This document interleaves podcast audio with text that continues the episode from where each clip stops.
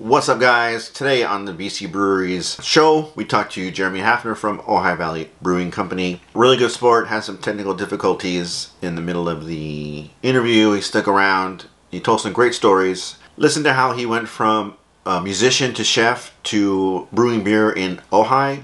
They really try and find local ingredients to put in their beer to highlight the area. They have their beer in a local restaurant that they own as well.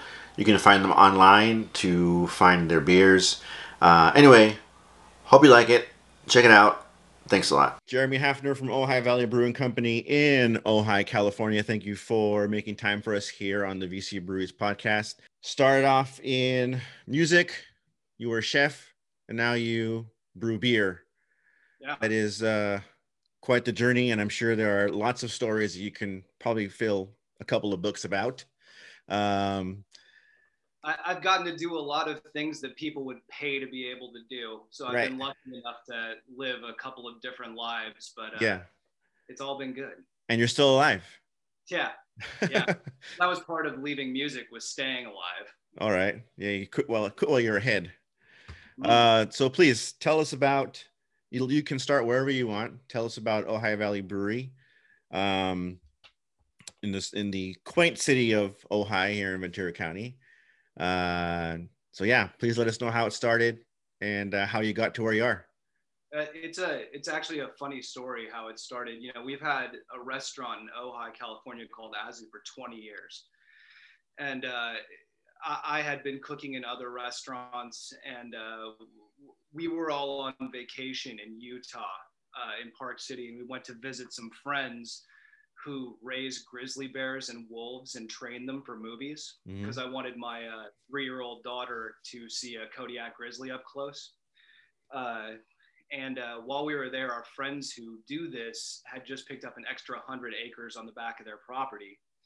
And because I'd been in food for so long, I'd been around brewers and stuff like that. And they were asking me, you know, what should we do with this property? And I said, you should be growing hops, because the temperature here and the climate that you have would be perfect for it, and the prices are going through the roof. And this was in 2015, and my mother-in-law turned to me and said, well, why aren't we growing hops on the ranch? I said, well, that's not really something we do in California. You know, it's too hot, it's too dry. There's like 75 total acres today of hops growing in California. And she's like, well, why don't we make our own beer? I said, well, you know, I've played with distilling and some other stuff, but I've never really been a beer maker. And she said, all right, well, you have a year to start a brewery. All right, cool. Challenge accepted. So, you know, it was interesting because, I'd been around a lot of beer. Obviously, I was a musician, so I was traveling in Europe. I was on the road like 200 plus days a year for some of these times. But I'd been all around Europe. And I obviously drunk a lot of beer, especially in Northern, Middle Europe and Eastern Europe. And the things that always came back to me when I was talking beer with people there was how proud they were of like the unique profile of where that beer came from. Like, you know, it's like you're in Dortmund, Germany, that's like the gold standard for lagers, right? You know, so it's like, what happens is they all chalk it up to their water profiles, like much the same way, like you're like a New York bagels because of the, the hardness of the water. And so it's that same kind of thing. And when I came back here and started getting into beer, one of your, I assume you do some home brewing, right? I'm just a beer drinker right now. Yeah. Yeah. So it's like, you know, you start getting into home brewing and everybody starts playing with water profiles and like things they should be adding, things they should be taking away. And I had a realization for myself that like one of the things that truly makes a beer like about where it comes from is using the water profile where it comes from, you know, or where you're making the beer. Right. And I was surprised to find out that in America, for the most part, almost every brewery that I know uses reverse osmosis water and builds their water profile to be like it's from Dortmund, Germany, or it's like Trent, England, to make an IPA or something like that, instead of making stuff with the water profile from where they come from. Strictly by the book, right? They're saying this is a recipe. Well, yeah, but you know, and that's one of the things about American craft beer, that I think American craft beer is like amazingly innovative, and there's so much great beer out there. But I also think American craft beer is largely guilty of playing cover songs. Like, it's a lot of style guidelines. It's a lot of kind of chasing the market. You look at a lot of people's boards and they're pretty similar, you know, and I'm not all about, I wouldn't look at it like it's avant-garde brewing to be using the natural water profile or like some alternative herbs. You know, that was the other thing that I learned a lot about in Europe was, you know, beer has a history that's thousands of years old before the advent of using hops, really. Altogether, that's only the last 600 years. So when you're talking about like traditional beer making, like hops don't even really play into it. Which is growing in the hills, the yarrow and the mugwort and all that kind of stuff. Like, you can use all that stuff to bitter with and flavor with. And it's pretty interesting stuff. And it's also, a lot of those things are stimulants too, you know, which is kind of interesting because hops are soporific. They make you tired. Right. And that's not to say I love hops. Like, hops are amazing. Right. Yeah. Cool. So you're a small brewery. You're a small brewery. Like, what do I do? Say again? Yeah. Very small. Yeah. So very small. And I was looking at, so per the descriptions on the bottle, I looked up the ranch. So you get the tangerine from one of the beers I have here from the same ranch. You get your the lemons, the citrus, right? So do you incorporate, so you, because you do your water profile from where you're from, you incorporate a lot of local ingredients into your beer? Yeah, a lot of them. Some of them are standard beers that we're incorporating local stuff into, and some of them are seasonal. Right now, this week, we brewed our Chaparral beer. It's white and black sage and sagebrush from out of the hills for the bittering and for the flavoring. It's mostly sold out already via pre-order online. We're doing a lot of, because we're doing a lot of these seasonal things and because they tap into things that a lot of people from this region are familiar with, we've ended up, especially because of COVID, sort of pivoting into almost a wine club sort of situation where people are subscribing to beers. People are like making sure they have them ahead of time. It's been great for us because it's, you know, it's a guarantee that we're not holding on to that product too long. We're not sitting on stock, and it also obviously pays for the brew ahead of time, which is fantastic. Right. Some of the other beers that we use with local ingredients from, we do one with prickly pears and hibiscus from around here. The Etchart Gold has the those wild pink peppercorns that are all over Southern California, and the lemons. We've done some stuff with the local wild fennel that grows around here, and we've been working on stuff with yarrow and mugwort and bay laurel. And then I do a pale ale with sugarbush sumac in it, which is a big seller. I don't know if you like, so the hippies up in Ojai, they've always used sumac to make like lemonade out of, because, you know, you like steep it and it's got like that lemony sort of thing to it, but it's also got kind of like a clove thing to it. Yeah. And I'm like, right now I'm playing with some sumac sodas and teas and things like that stuff too. Yeah. Ojai, that's what they're famous for, right? There's a lot of alternative lifestyle up there, right? Well, a lot of witchy stuff, that's for sure. And it ties perfectly into making beer, I guess. Well, I mean, I tell people that all the time. That's like, you know, I was watching your interview with Brittany the other night, and she's a great beer maker. And I was actually talking about her with my fridge repair guy the other day, because he's working on some stuff for Naughty Pine. And like, you know, brewing is like a fundamentally female art. Like, it started out with basically all run by women, and like the paradigm of what we consider like the quintessential witch look with the hat and stuff, I mean, that's what those women used to wear in the marketplace to make sure people could see them so that they could buy their brews from them. And then we, I guess, burned them all at the stake and decided to go in that direction. But that's like, you know, the start of beer is like fundamentally female, which I think is interesting. Yeah, that's pretty interesting. So I looked on your website, because are you pretty much your wine club, but are you pretty much to like restaurants and like wholesaling? Because you sell by a case on your website. Yeah. So I pretty much only distribute keg beer to Ojai. Mm-hmm. There's a couple of higher end restaurants in the Ojai Valley Inn and stuff like that where I take my beer by keg. I was distributing to some places outside of Ojai, to some restaurants in Santa Barbara, but the demand ended up being too high for me to make the drive for the price point on keg beer. And frankly, it's like the way the marketplace is set up and the way a lot of people set their breweries up is for the keg wholesale game, right? Mm-hmm. But in order to do that, you need to build massive facilities to make mm-hmm. enough money off of the profit margin that you get off of kegs. Mm-hmm. And for that, it takes a lot of logistics, and eventually it takes selling your distribution rights. And I really don't want to do that.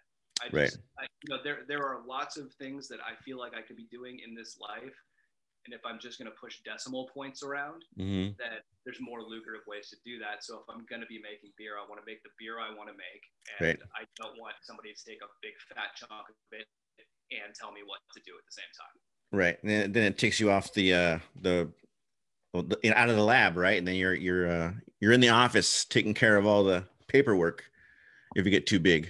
Well, I hear stories from friends who have breweries that have grown really big, and they've gone from like cooking and innovating to like sitting on a computer and hitting a button to like make like 60 barrel batches of like their flagship that has to go out. And it's awesome to grow your business like that. Mm-hmm. I really don't want to sit on a computer to brew beer. And then if you keep yourself small, you can then play with all these other flavors that you want to play with, right? Yeah. And, optimally, like what I think I'd like to do is I think that I'd like to keep, we've been brewing in Ojai we've been producing beer in Ojai since 2017.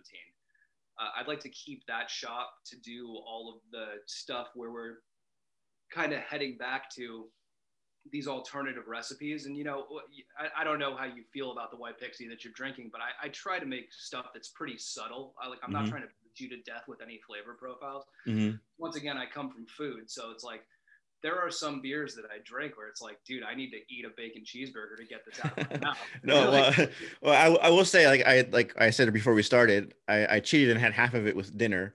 Yeah. My wife made roast chicken. Yeah. And it was great because you're right. I mean, I was able to taste everything. It wasn't just, I didn't have to like only eat my food and then only drink my beer, right? I can do both of them at the same time.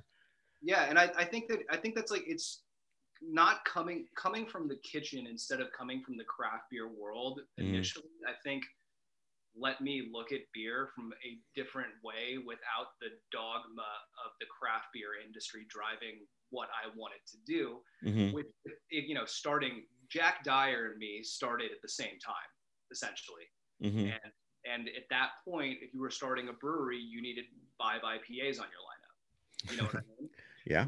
That was just like what the marketplace was. Right. And as much as I like hops, I think that IPAs can be pretty unbalanced. A lot of them. I think some people do really great ones, but I think some of them, it became like a dick measuring contest, like mm-hmm. how much hops you can put mm-hmm. in a glass. Yeah. And I think people have dialed back, but it's, I was really leaning into like the nuance of flavor, like subtlety. I want you to reach for it a little bit. Like I want it to be a little bit more like wine, I want you to be able to eat food with it, and it's like, so that's sort of, easy drinking, high alcohol content, light body beers. It's just kind of my wheelhouse. It's kind of how I like to drink. So mm-hmm. plus you can, coming from a culinary background, you can then pair, you can say, I really want this, everyone says, burger and pizza and right sure. steak, right? But you want to do like fish and chicken and stuff like that. So because you cooked, what fights with what in your mouth, I guess you want to, what wants to be, the taste that you taste in throughout your meal, right? It was interesting. There's a couple of times when I'd had competition stuff, and when I'd have judges taking a look at White Pixie, you know, what they always said their food pairings for this would be were soft cheeses and shellfish. Yeah. I like okay. That. I yeah. Like that. Yeah. You know, well, like you said, that's a wine. That's a wine. What do you want to call it? Compliment, right? I mean, you. Right. So, and I also think, I mean, I think there's this mass, like my key demographic, like honestly, is like people who say, I don't drink that much beer because of X, Y, and Z. And I'm like, it's because you're not drinking beer that you like.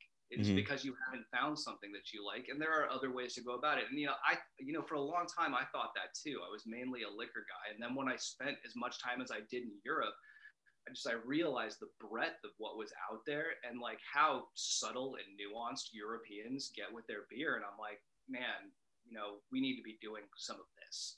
Mm-hmm. That's where I had. So, you know, we're coming out of lockdown, you know, COVID's been around. You said you've had like a wine club experience sure. during this time. Is that something you're going to keep? Have you learned something from going through what we've just went through? Yeah. Well, I mean, you know, but Jesus, was it 2 or 3 years ago? We had the Thomas fire up here. Yeah. So we were already, you know, we have a 160-seat restaurant that we've been running for a long time with, you know, 40 staff members. So we just got done pivoting through something like that. So when COVID-19 came up, you know, we kind of knew how to shut everything down, but keep it humming and get ourselves in place to take advantage of programs that the government was doing. But, you know, what really got accelerated here was online sales for beer. I think some people are leaning into it heavier than others. I think that the advent of Drizzly and all that stuff is going to be big. I mean, it's not even really in Ventura County yet, but in Los Angeles and San Francisco and stuff like that. And there's, you know, 50 Drizzly shops where Uber's delivering you booze and stuff like that. And I mean, it'll be more like that. I also simultaneously, like, you know, I've got some of these barrel-aged beers like the Etchart that you have, you know, I've got people regularly ordering 6 bottles $120 half cases from me. I'm selling bottles for $20 a piece. And it's like to be able to play in that way and not have to keep it consistent across thousands of gallons, just, it's more art to me. And that's where I live better because I was never the mathematician, statistician, engineer. I've always been a producer and I've always been a creator, but like you know, part of the reason why I love wine is the inconsistency of it. And that's like something that beer doesn't really have, you know, and for good measure. I mean, a lot of beers, you want them to be the same every time you have them. But you know, there are certain breweries I go to where they make something and like, if it's different from year to year, like I'm not hating on that. I appreciate that to a certain degree, you know? Well, yeah, for sure. I mean, that's how you know that, you know, the person that's making it, right? And like you said, it isn't like, you know, they press a button and they have, you know, thousands of gallons of beer flowing, right? Sure. You're able to mess with the recipe while you're, you know, month after month, you can change it and tweak it and you find out what everyone really likes, right? And you can also find out what they don't like, and I guess that's the beauty of small batch brewing, right? I think so. And, you know, I was listening to Brittany talk about it and what'd she say, stay small, take it all, you know, and it's like, I've talked to a lot of brewers who are in big, and let me preface this by saying Erdinger is my favorite brewery in Ventura County. Like as much as you could look at what I'm doing and saying, it's like whatever alternative or whatever, my like bread and butter is lager. Like I love lager. And I think you'll find that most like real true beer nerds. And I find this especially in beer reps who like sell wholesale stuff. All of them are like massive lager drinkers. Cause we all realize like what an absolute master stroke of artistry it is to make a really clean lager, you know? So I always keep some lagers on the bill too, because I really love lager. But I was listening I was listening to Brittany talk about like how it's just, you know, you get so big and after a while it's just like, you know, you're just pumping out stuff. You're just and it's like, man, I don't know if I could do that. Although if I were going to do it, I would hope it'd be as good as Edinburgh's beer, because that stuff is really good. I had some today, actually. Yeah. Well, I mean, because you get into beer because you like it, right? You get into beer because you like drinking it. And then at the end, you don't like it because you're producing, you know, a bunch of it. So let's get down to brass tacks now. Sure. And that's okay. So I had to put it in a growler because I drank half of it. So we'll do the White Pixie. Well, we can talk about the Etchart Gold. Sure. This will be my weekend beer. It sounds like it's it sounds spicy, right? Like you drink it and you get, because that's peppercorn and lemon in it. Yeah, it won't overpower you, but it's definitely something that you haven't tasted before. I mean, it's closer to a wine than it is, you know, it's pretty interesting. Okay. And the HR Gold, we age in Ventura Spirit strawberry brandy barrels, which is pretty interesting. So I will, like I said, I had the Pixie already. I can test, I mean, not to cheat, but it does say, you know, tangerine zest, and it is tangy, like the zest of a citrus. Yeah. Sorry, I'm gonna take this. Yeah, no problem. But like you said, it's not overpowering. You drink it, you taste it, and then, you know, it's gone. You can drink some more. Yeah, and you know what we did? It's actually originally I was setting up outside, but like all the light was bad, so you wouldn't be able to see my face. But right now, Ojai is like exactly why I made White Pixie, because it's like right now in the valley, if you come up here at night, every single citrus blossom in the entire valley is blooming. And it's just like this like light perfume that's on the air, and like so when I made this beer, a lot of people were like, I was expecting more tangerine, and I was like. Really, what this beer was about was trying to give you like the citrus blossoms on the air, like that light citrusy thing, as opposed to like I just ate like citrus candy.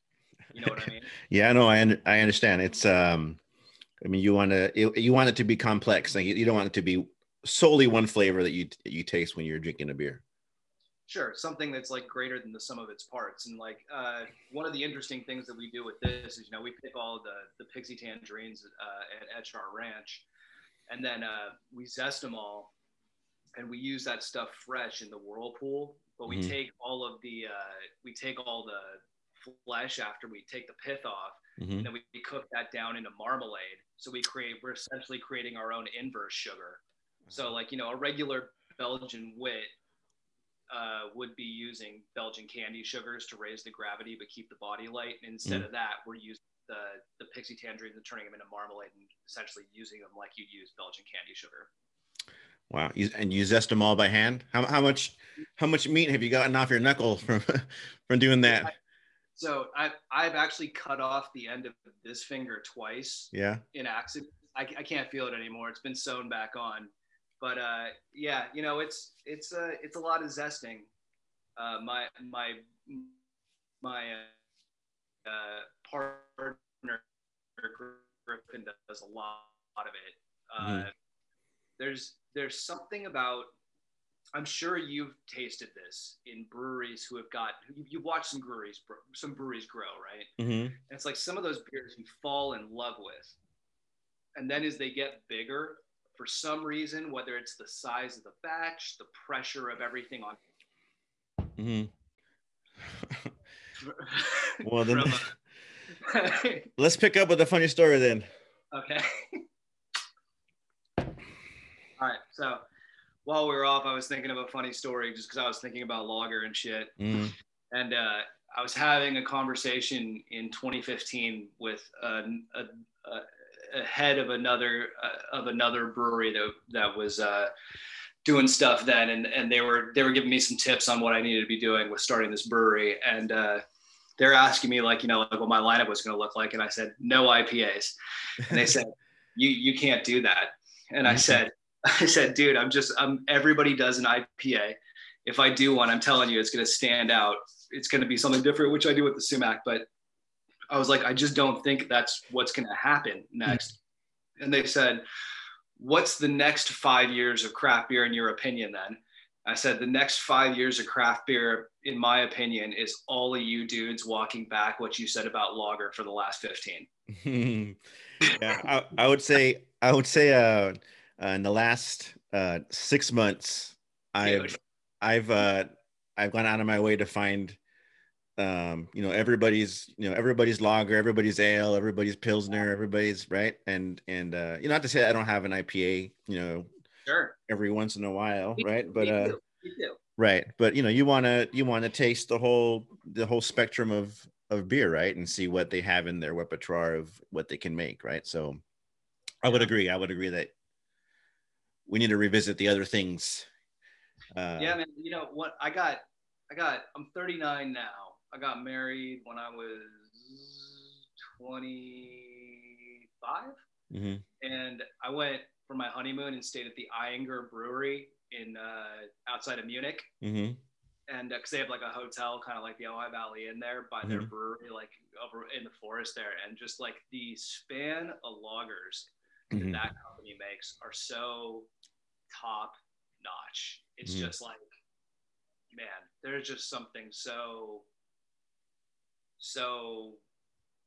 right about mm-hmm. good lager. Right. So good. Right. Yeah.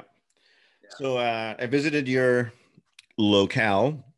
You said you're building out the tasting room. Yeah. Yeah. I was part of my day to day is just like, just dealing with the hurdles of the bureaucracy of building stuff out in California. Yeah. So it's like, it's just, it is always a tug of war for everyone doing it, regardless of how much people are participating with you in it at a city or a local level, because California, for better or worse, is so fragmented in its bureaucracies. Like, I mean, a lot of people don't realize, like, when you run a brewery, like, you end up paying like 17 different bureaucracies, like, mm-hmm. yearly. And a lot of those payments are like payments for a certificate to say you don't need a certificate. It's like, yeah. It's that kind of stuff. So when you're trying to build stuff from scratch, which is like fundamentally difficult in California, as you can see by, the problems with housing and the homeless and stuff like that. Like, we can't build a house in this place. Like, try building an industrial manufacturing facility. Mm-hmm. It took me with the city of Ojai was on my side and trying to make this happen for me. Simultaneously, that took 2 years of me wrangling political pressure and the ex-head of the ABC to like write a letter that said I'm the only brewery in Ventura County without a tap room, mm-hmm. and like all of these kinds of things to like get that done. And like, that was just to get to the starting line, So I'm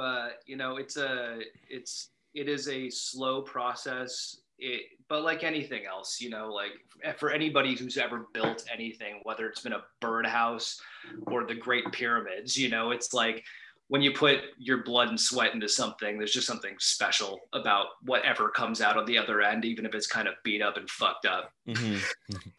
No, yeah, I've tried to start a couple of businesses, and I always tell my wife it would be easier for me to sell crack than it would be for me to, be above board and, try and, get something going legitimately, right? Seriously, I hear crack's a growth industry. Are you looking for a partner?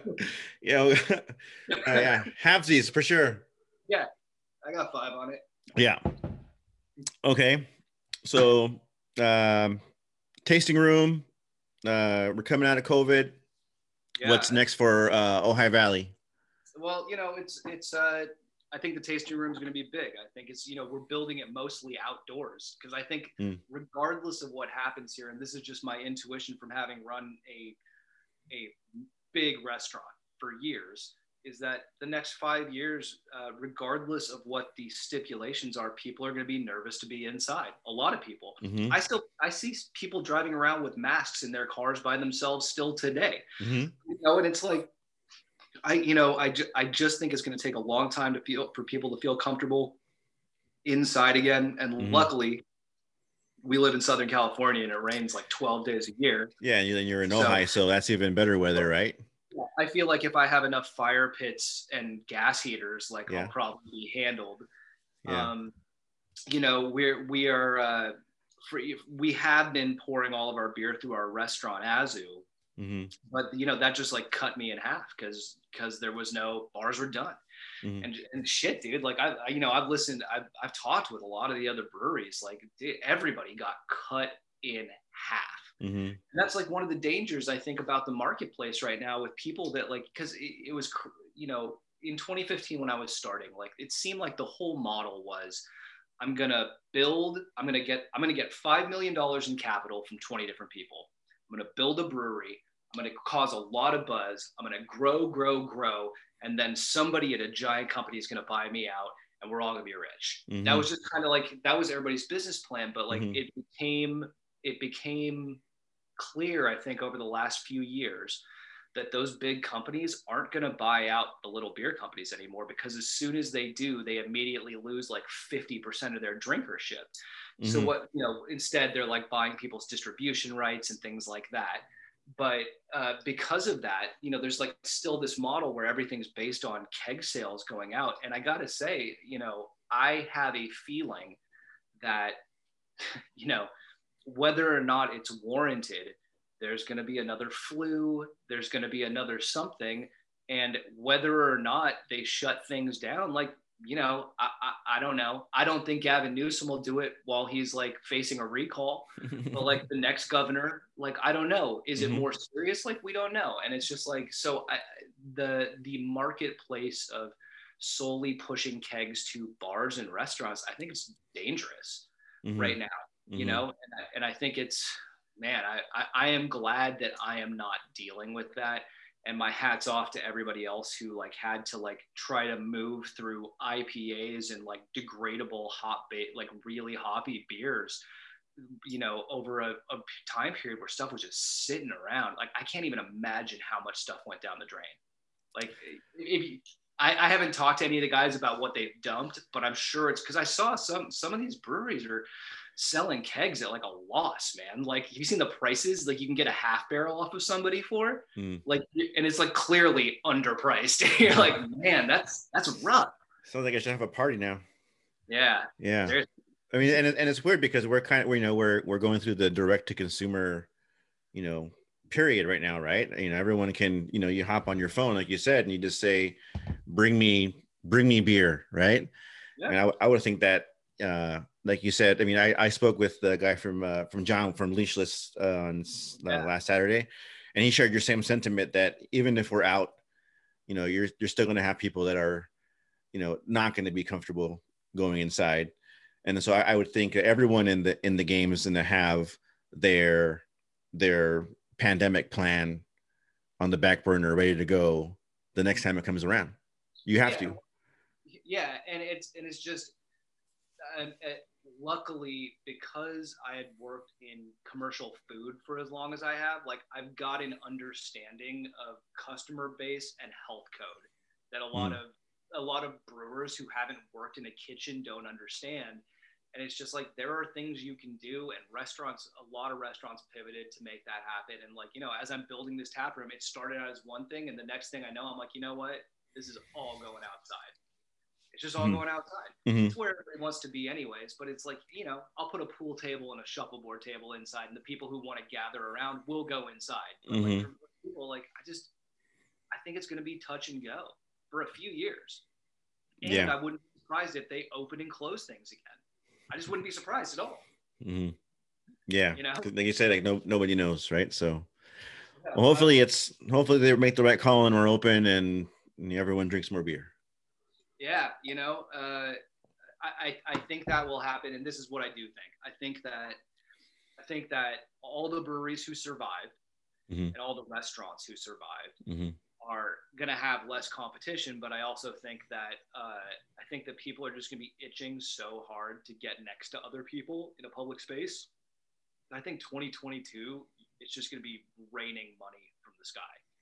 for places that they're places that are a cool place to hang out, you know? Yeah. People are chomping at the bit to spend their money, be out, right? I know I am. I'm getting out of town next week. I'm going to Utah to go skiing, but it's like, man, I used to like leave the country 5 times a year.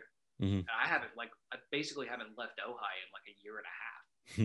You know, it's like, it was, yeah, I'm a travel guy, and it's just been, I think if everybody's feeling like I am, and I have to assume at least 2 or 3 other people are, then like, it's, you know, it's going to be nutty. And you're already seeing it. Like, you were, what day were you up in Ojai?